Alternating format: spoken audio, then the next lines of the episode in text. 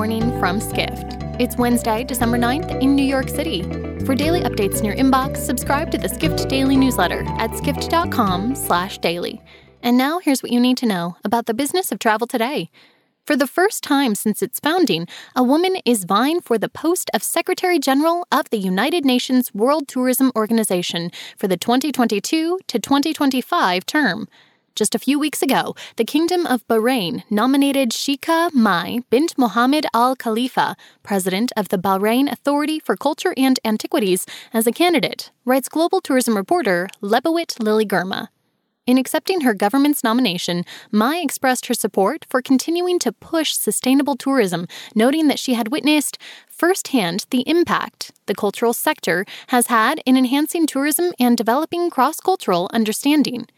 If selected at the 113th session of the Executive Council meeting, set to take place in Madrid on January 18th and 19th, she would make history as the UNWTO's first-ever female Secretary General, and her rise would mark a rare distinction in global travel leadership mostly dominated by men.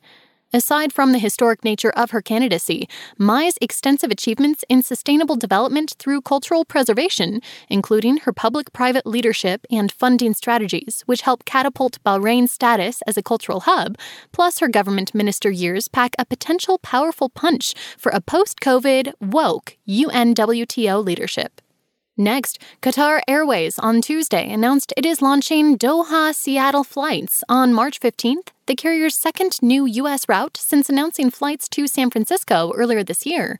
The route is the airline's seventh new destination since the onset of the global coronavirus pandemic and comes at a time when most airlines worldwide are paring back international schedules.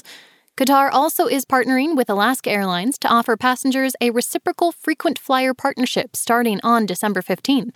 In addition to the new frequent flyer partnership, Qatar Airways and Alaska Airlines are working closely on developing a code share agreement ahead of the U.S. carrier joining the One World Airline Alliance in March. Finally, Yanolja, a South Korean-based travel startup unicorn, has invested $9 million, 10 billion Korean won, in Triple, a travel data services startup. The move announced this month came just a couple of weeks after Yanolja, backed by Booking Holdings, announced its plan to list on the public markets in 2021. When Booking Holdings joined in a $180 million funding round in 2019, Yanolja was valued at over more than $1 billion. 1 trillion won, and recognized as a unicorn. South Korea's largest newspaper, Chosun Ilbo, has quoted industry sources as placing an approximately $4 billion, 5 trillion won, valuation on the company. Triple, founded in 2017, provides various travel information and products such as aviation, hotels, tourist attractions, restaurants, and shopping in 210 cities around the world in the Korean language, writes senior travel tech editor Sean O'Neill. For more travel stories, head to skift.com. To find these stories and more insight into the business of travel, subscribe to the Skift Daily newsletter at skift.com/daily.